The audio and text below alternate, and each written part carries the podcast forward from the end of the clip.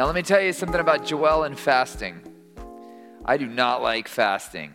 Um, and, uh, you know, I would like, you know, fast from TV for a day or so, you know, but, but when it came to food, I was like, no, I can't, I can't fast food. And uh, I felt like he started telling me to fast. And, you know, I, throughout my life, I had struggled with that. When we, were in, when we were in high school, we had these things called the 30 hour famine. Do you guys remember those?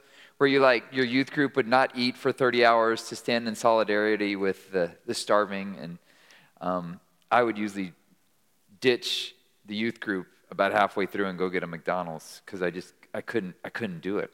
I always joke. I'd say, you know, it, I would set out to do like a if I set out to do a three day fast and could only get through a day and a half of it, does that make me a half fast Christian?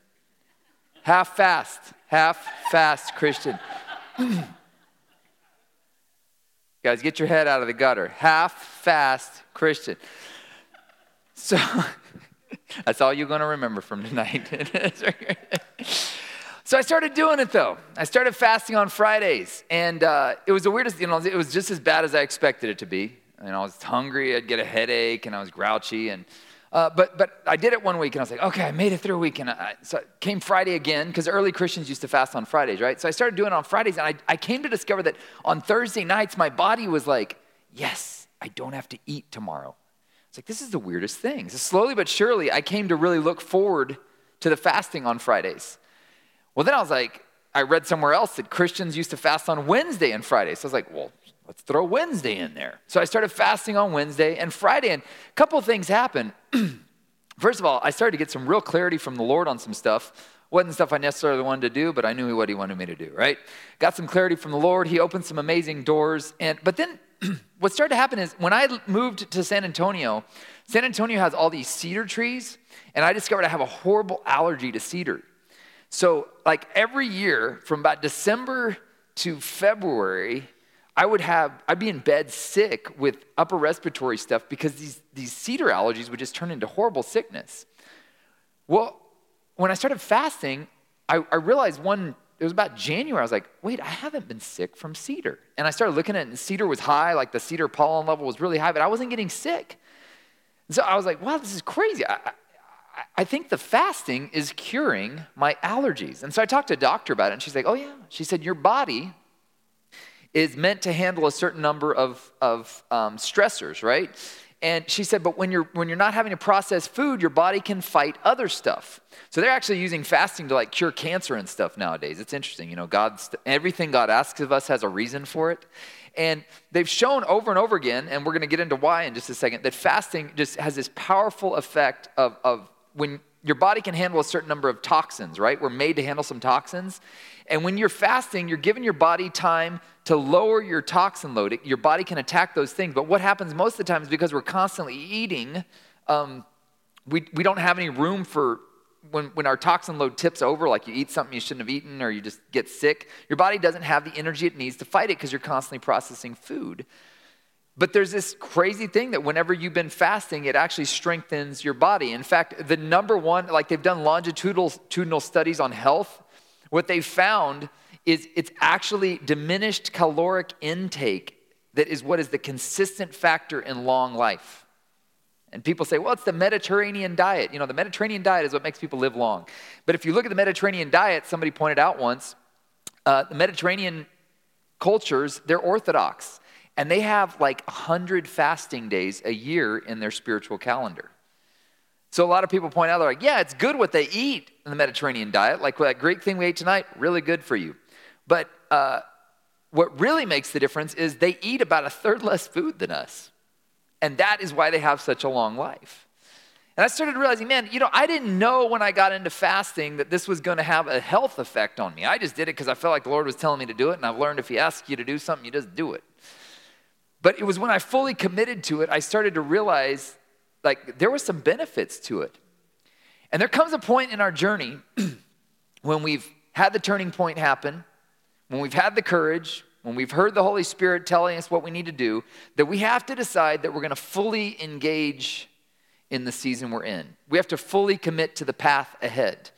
Uh, my dad compares it to to Tarzan swinging through the jungle. When he's on a vine swinging through the jungle, ah, and he goes to another vine to catch it to keep his forward movement, he has to let go of the vine that's tried and true and grab onto a vine that he's not certain is going to hold him yet. But to keep the forward movement, he has to let go over here and grab onto the other vine. Otherwise, if you hang on to both, you just be dangling like a fool in the jungle. And there comes a moment in the journey where you have to fully commit to the path. And, and when you do, it's amazing that you'll see over and over again that God brings, uh, there's Psalm, I think it's 103 says, Forget not all of his benefits. And yeah, there's sacrifice that comes with the serving the Lord, but there are also tremendous benefits that come to going all in to the commitment to serve the Lord. And there's a story, uh, if you pop up that verse where it says that Jesus was, you know, talking to disciples as he was living on the earth, and there's one point where he calls uh, to some, a guy says, "Hey, Jesus, I want to follow, I want to follow you." Do you have the, the verse up there? I want to read it exactly. The one where he says, uh, it should be right after this slide. Nope, next one. Nope. There it is, yep. It says that they were going, going along the road. Someone said to Jesus, I'll follow you wherever you go. And Jesus said to him, Foxes have holes and birds of the air have nests, but the Son of Man has nowhere to lay his head. To another he said, Follow me. But the man said, Lord, let me first go and bury my father. Seems like a reasonable request, like bury your father. And here's what Jesus says sweet, loving Jesus. And Jesus said to him, Leave the dead to bury their own dead. How's that for a Hallmark card, right? Sweet things we never put on Hallmark cards that Jesus said, right? He said, Let the dead bury their own dead. You go and proclaim the kingdom of God. Another said, I'll follow you, Lord, but let me first say farewell to those at my home. And Jesus said, No, no one who puts his hand to the plow and looks back is fit for the kingdom of God. Jesus doesn't seem to have a lot of tolerance for half fast Christianity. He seems to say, if you want the benefits, you got to go all in. And I think there comes a point where we look at going all in and we have to, and we start to realize, like, I want to go all in, but man, we start to look at what it means. We say, if I do this, that'll mean that. Man, if I go all in on this marriage and I don't have a backup plan with that girl from high school, like, what if this lady, what, what if this one ditches me like the last one did? And then I'm stuck. And you say, uh, C.S. Lewis said it this way. He says, We're not necessarily doubting, put up that quote right before this one. He says, We're not necessarily doubting that God will do the best for us. We're wondering how painful the best will turn out to be. Isn't that the case? When you start to look at the cost of total commitment to something, you go, But if I do that, I'll have to give up this. I had a guy tell me one time, he said, Man, he said, it was so much easier before I was a Christian. I would just take advantage of people and didn't feel any guilt. He's like, now when I take advantage of them, I feel horrible about it. I'm like, yeah, that's what it takes. And a lot of people have just enough Jesus to make them miserable. They dip their toe in, they show up on church, but they, they don't go all into this commitment to serve Him, and they don't get the benefits of going all in. But the benefits only come when you go all in and say, I'm going to be present right now in this season, no matter what it takes. I'm going to follow the Lord, and I'm going to commit to whatever it takes. But here's the good news about it what I've found over and over again. When you commit to the path, the way will open to you. Faith, you know, you don't need faith when it's sunshine and unicorns floating through the sky. The path is clear. That, that doesn't take any faith. You need faith when it gets really, really dark and you don't know the next step ahead. And without faith, it's impossible to please God. He who comes to God must believe that He is and that He rewards those who seek Him. And a lot of times we, we, we say we're living by faith, but really we've got our life all planned out. And eventually a turning point comes and messes that up. But at some point, you have to decide I'm going to commit to this even though I don't know what it's going to cost me. And it looks like on the surface it's going to cost me a lot. But I'm convinced that you can't sacrifice for God, He won't let you. As soon as you think you've sacrificed for him, he's like, hey, watch this. And he'll like blow you away with blessings. But you don't get to see those blessings until you fully commit. And I think that's why Jesus was so hard on those people. He knew there was going to come a time when it was going to be really challenging for them. And they had to go all in. So I lead these trips, uh, hikes all over the world. And uh, there's one, I, uh, one trip I lead in, in Israel. And I got so frustrated when I started doing these trips to Israel because I would get these emails from people and they would say, Hey, I want to go to Israel with you, but is it safe? And I would tell them this I would say, listen, life is inherently dangerous. And you're going to have to be alive to be on this trip.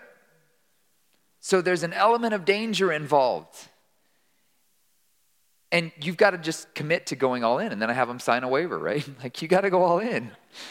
But so many people, they say, I want the adventure, I want the adventure, but they won't go all the way in. They stay like Tarzan, stuck, kind of like hanging on to what they knew and, and, and going over here. And then they're like, they feel stuck. And it's like, well, you didn't keep your forward momentum by going all the way in and throwing yourself into it. And I know that you in your life, you've probably had some scenarios, seasons where you look back and you go, you know, it was when I went all in that all of a sudden the doors started to open. But when I was tiptoeing the line and just walking along, it, it, it didn't work out, right?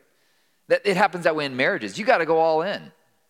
Uh, King Solomon at one point he says, "Don't say why were the former days better than today, for it's not from wisdom that you ask this." And so many times we get hung up on why can't it be like it used to be? And God's saying, "Hey, I'm always working in a new way." And he says, "You know, I don't you don't put new wine into old wineskins because the old wineskins will crack. You have to be flexible." He says, You got to go all in to get the benefits. You've got to be flexible and you just got to say, Lord, whatever you send my way, I'm going to do it. Because here's what's going to happen the next phase of the journey, in every hero's journey, the thing we love to read and the reason we love books is because the, journey, the hero faces a series of challenges and difficult struggles. In fact, when they tell you in book writing, uh, they tell you in book writing that when you're writing fiction, make the hero have problems as soon as possible in the book. Because we read books because the hero is trying to overcome a problem. If you've ever read a, uh, you ever seen some of the, what's that movie with Jim Carrey where everything's perfect? Uh, there's a movie where with Jim Carrey where just like it's like this perfect world, and what is it? Truman Show. It's everything's perfect, and you're like, what's gonna go wrong? It's like, and then you find out there's all this devious stuff going on behind the scenes. But we read books because we like to see challenges. We love challenges being overcome, other people's challenges being overcome, right? But when the challenge is thrown on us, we go, "Whoa, why is this happening to me?" But we don't, what we don't realize is it's the struggle that is part of what God has put in our, in our path to make us stronger.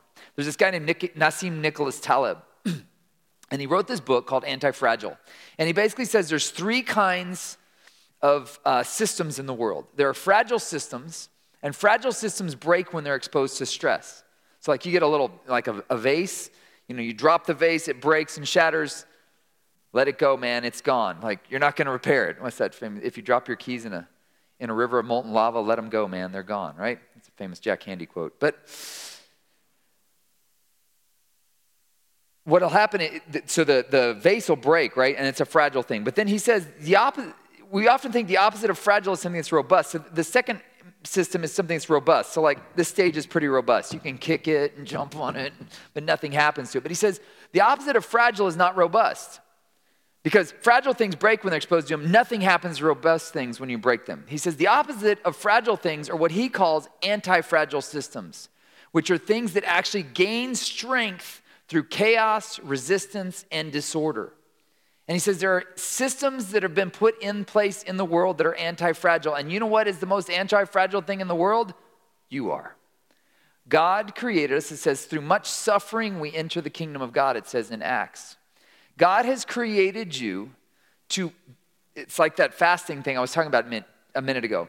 You are created to endure a certain amount of stress on your body, on your emotions. It's called, we call it eustress in psychology. Eustress is the good stress that actually makes you tougher and stronger. But he says this is the thing about anti fragile systems. If you treat anti fragile systems like they're fragile, they become fragile. Which makes me think of our country today. How many people have we protected from all discomfort? I don't want to hear anything that makes me uncomfortable. And we turn them into little snowflakes. They turn into fragile people because we're made to be anti fragile. We're made to take a couple hits, some knocks, and through it grow strong. If you've ever worked out, you know what that's like, right? Like when you work out, they say, what do they say? No pain, no gain. Like, and after you work out, if you, you feel pain, you're not like, oh no, what's wrong with you? You're like, oh, it's working. the exercise worked. We're made in exercise. You tear the muscle a little bit, you give it some time to heal. So that's the thing about anti-fragile systems is they're not machines, right? You have to give them some time to recover, and when they recover, they recover stronger than when they started. And we are anti fragile emotionally, physically. If you've ever broken a bone, you know if you give it enough time to set, the actual bone heals back stronger than it was before. And the same is true in our lives. God will often allow situations into our life. This is where the Apostle Paul says, says, We rejoice in our suffering. For we know that suffering is doing something. It's producing endurance. Endurance produces character, and character produces hope. And hope does not put us to shame because God's love has been poured into our hearts through his Holy Spirit who's been given to us. He also says, so we don't lose heart. Though outwardly we're wasting away, inwardly we're being renewed day by day. For this light and momentary affliction, the struggle you're going through is preparing for you an eternal weight of glory which is beyond all comparison. So he says, here's what we do we fix our eyes not on what is seen, for what is seen is temporary, but what we fix our eyes on what is unseen, for what is unseen is eternal. And that's what he's talking about there. He's saying, all these struggles you're going through right now, in Ephesians, Paul says, Be strong in the Lord and the power of his might. Everything that God allows into your life, everything he's asked of you, is to make you stronger. He wants you to be strong in the Lord and in the power of his might. But the way we get to that strength is by being exposed to stress, by being exposed to challenges, and by letting, really, just embracing the struggle, embracing the adventure or the challenges. And I mean, think about what that would do. You know, I talked in, in the first, uh, in the morning service about how, and Paul says, we rejoice in our suffering. And I'm like, I'm not quite there yet. I, I'm not at the point where I can rejoice in suffering. But can you imagine what a shift could happen in your mind if you started to realize that every struggle you're facing right now, if you'll lean into it and embrace the struggle as God preparing you for something, that through this you're ultimately going to come out on the other side stronger? What could that do for every challenge you're facing right now in your mentally for you? What kind of a perspective shift could it be that you're saying, I'm anti fragile. God made me to grow stronger and stronger and stronger. And the way He does that is by putting me through challenges and resistance. And some of you are like, I'm done being strong. like the resist, I can't take any more of this. But know this God, everything He allows into your life, if you'll lean into His strength to get through it, He's actually making you stronger on the other side. And that strength isn't just for you. It says, The meek will inherit the earth. Strength, meekness is not weakness. Don't confuse those things. Meekness is strength under control. Meekness is having a sword and knowing how to use it, but knowing to keep it sheathed until the right time. That's what strength truly is. It's meekness. And, and, and we've all had somebody that we've experienced their meekness. You all had that teacher that, you know, most teachers just like, read the book and you'll figure it out. You've all had that teacher that took the time to sit down and explain it to you and that you carry that person with you. For me, it was Miss Wrench in math. I was never good at math. But she, one year, uh, the, the best math year I ever had was my sophomore year because Miss Wrench, she took the time to explain it to me. And I actually, for the first time, understood math my sophomore year of high school. And man, I will forever hold her dear because she used her strength to help me. And that's the goal of the strength that God is building in you. It's not for your own glory, it's so that you can take that strength and use it to help others. And then we come after the series of challenges, every hero faces a series of challenges, and every hero comes to what we would ultimately call the dark cave. The dark cave is a moment where the hero has to face off with some things they'd rather not face off with. The, John of the Cross called this the dark night of the soul. You've probably heard of that. Some call it a desert experience, a dry season. Every one of us in each circle of life, we come to this wall that we hit. And we come to this dark cave, and it's this moment where we have to go into the cave. Uh, Joseph Campbell says it this way The cave you fear to enter holds the treasure that you seek. There comes a moment in the journey where we're facing challenges and we come to a decisive battle. Luke Skywalker has to face off with Darth Vader. Frodo has to go into Mount Doom and face, you know, facing off ultimately with Sauron.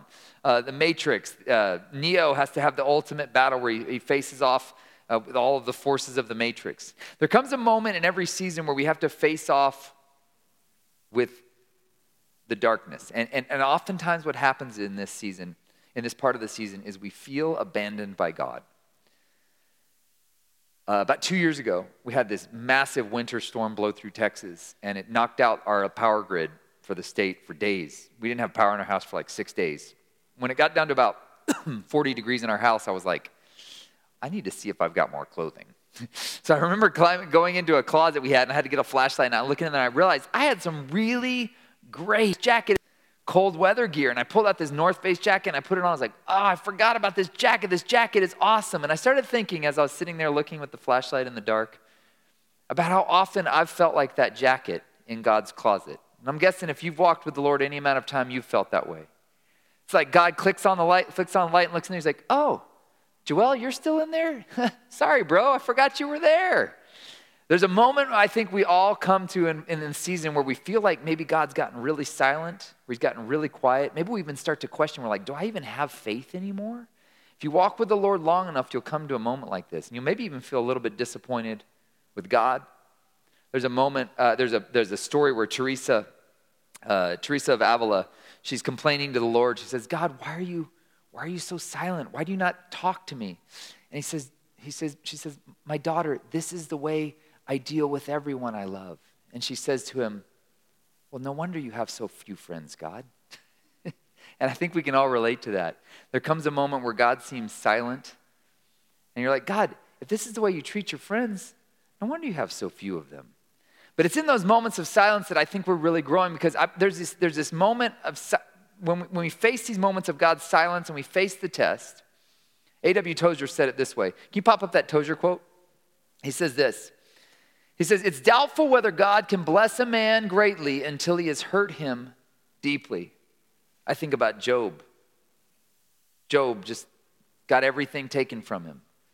In the middle of it, he's like calling out to God, and there's no easy answers, right?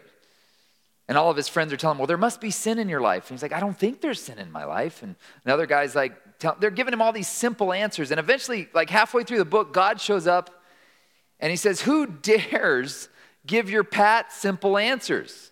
He's like, let me ask you a few questions. And then he just answers, just asks a bunch of questions that nobody can answer. Where were you when I did this? Where were you when I did that? Where were you when I created the Leviathan?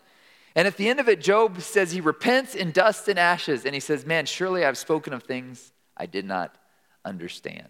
Chesterton talks about how God never answers Job's question, but he comforts him. And I think that's what happens in every one of our lives when we come to that dark season where it says, it, you know, God's in the process of making us into something, but it says it's doubtful whether God can bless a man greatly until he's hurt him deeply. God actually raises up storms of conflict in relationships at times in order to accomplish the deeper work in our character. We cannot love our enemies in our own strength. This is a graduate level grace. Are you willing to enter the school? Are you willing to take the test? If you pass, you can expect to be elevated to a new level in the kingdom. For he brings us through these tests as preparation for greater use in the kingdom. But you must pass the test first. And if you think back to school, when you were taking a test, your teacher would sit quietly in the corner and you'd be like, Teacher, teacher, can you help me with this? And you show me that you've internalized what you've learned. And the teacher's silent, sitting in the corner. And I think that's exactly what it looks like sometimes in our lives when we're calling out to God for answers in the hardest time in that dark cave, and you're just wondering, did God abandon me? Did He forget me in the closet? Did He forget He has a purpose for me? Like, what's going on? Did I do something wrong? And God is actually just sitting in the corner saying, I know you've got this. I know you've internalized what I've taught you. This is the test. I'm not going to feed you the answers. Show me what you got. And I think it's actually a sign of His confidence in us. So if you're in a season right now, maybe part of that circle where God has just gotten really, really quiet and you're praying and you're doing everything you can, and maybe some people are saying, there must be some sin in your life that's blocking God. Maybe there is sin in your life blocking God, but oftentimes God is, if you've got your heart pure before the Lord, oftentimes God's just quiet because He's, as you mature in your walk with God, He's not going to give you turn by turn instructions. You don't need that anymore. You've grown into faith. Stick with the last thing He told you, do what you know you're supposed to do and as you do that, eventually you're going to fight, you're going to, you're going to face off with whatever it is. And, and listen, in the dark cave, here's what happens sometimes. Sometimes the circumstances don't change. Sometimes you're not healed of the disease. Sometimes the cancer doesn't go away. But in the dark cave, it's in a moment where you say, you know what? I don't understand why God's doing this, but as Jesus said, Lord, if there's any other way to do this, I would really love this for you to do this crucifixion thing, saving the world another way. But not my will, but yours be done. Victory in the dark cave comes as surrender, which is a weird thing. That's the kingdom upside down we live in. Oftentimes, nothing changes externally, but something changes in our hearts when we surrender, saying, God, I don't know what you're up to, but I'm trusting that your plan for me is the plan that I would want for myself if I knew all the details. And you surrender. And look, nothing may have changed outside. The divorce still may go through.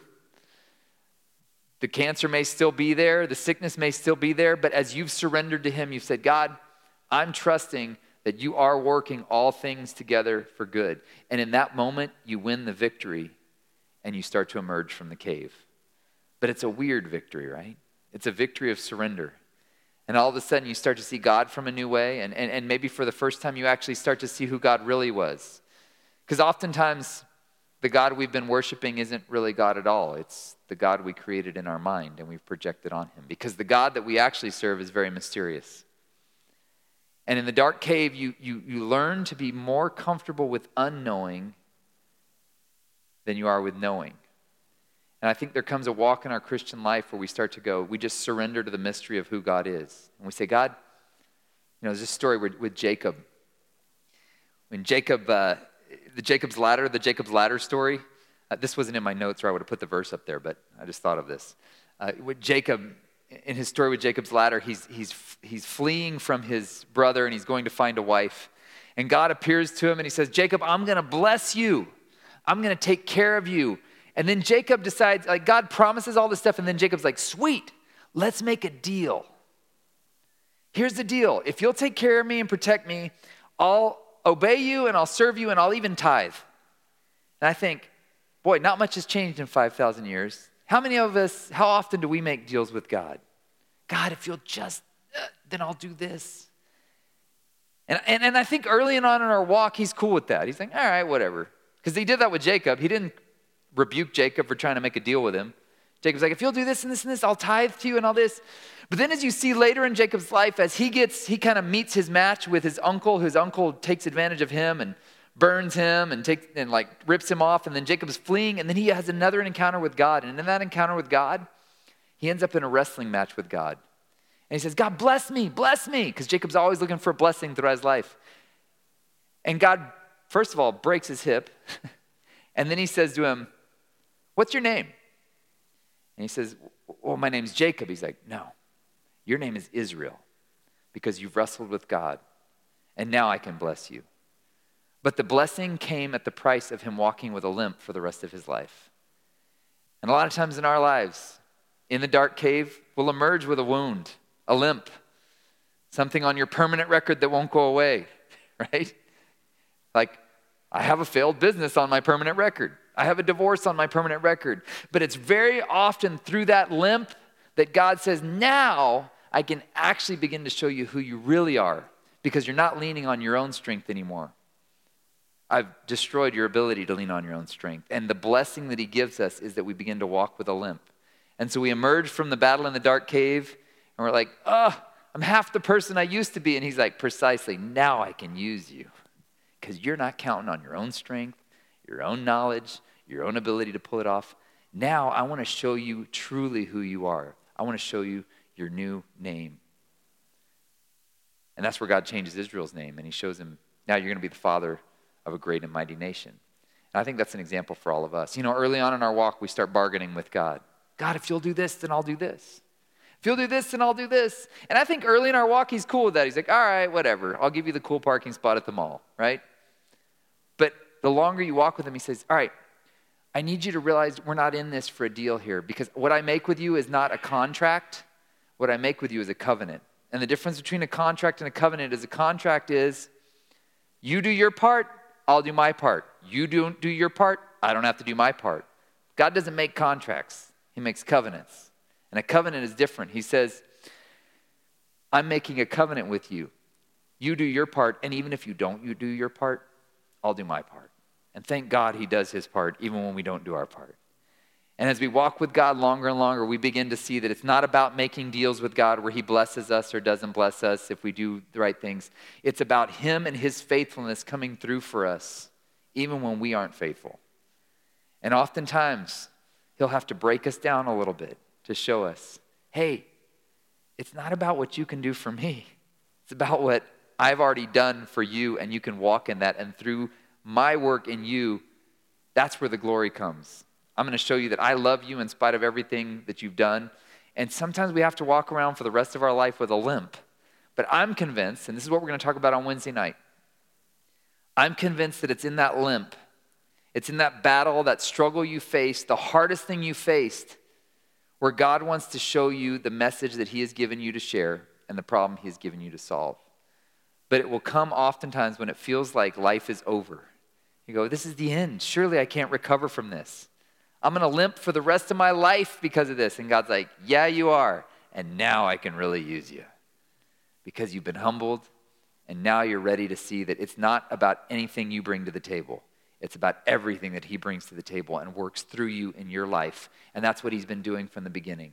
He's been preparing you in every season of life, in every circle, in every spiral. He's been preparing you for great works ahead. So that's what I want to cover this Wednesday when you guys come back. I would encourage you over, the, over this week. Some of these questions are super simple. It takes five, ten minutes to answer them. But work your way through section uh, six, the dark cave. And uh, just spend a little time answering some of those questions. I've got the Tozer quote here, and one of the questions is What has been your experience with this reality in life? That God can't use you greatly until He's wounded you a little bit. Like, man, that seems so mean of God. Eh, depends. Depends on what His goal is. If His goal is to make you more into His image and leaning on Him, then it's the best thing that could have ever happened to you that He allowed that thing into your life. And oftentimes, the things that seem the worst in the moment can actually turn out to be the best things in the long run. So that's my, my encouragement for you guys. Work, work your way through this, and on Wednesday night, we're going to talk. The last three sections is where it gets really good. It's where we talk about the thread of meaning that God has been weaving through your story. Viktor Frankl said, In some way, suffering ceases to be suffering the moment it finds meaning, such as the meaning of a sacrifice. And God, God's been preparing you for something. If you're still here, your greatest days are still ahead. I can guarantee you that. So we're going to look at the mission that he's given you, the specific purpose. And my prayer is, man, he will just blow your mind with a perspective on the work he's been doing throughout your life, even when you didn't realize, even when you were bumbling through the dark, you're going to see, oh my goodness, he was right there with me. The guide was right there with me, walking me through this, leading me to this future. The path of the righteous is like the light of dawn that shines brighter and brighter and brighter. And I'm just going to, I'm just praying that this week God will just begin to blow your mind with showing you I've been with you the whole time. Even when I was quiet, even when you thought I'd forgotten you, even when you thought you were abandoned, I'm with you. I've been with you. And we got really great things ahead. You guys receive that? I'll let you out of here 15 minutes early. How about that?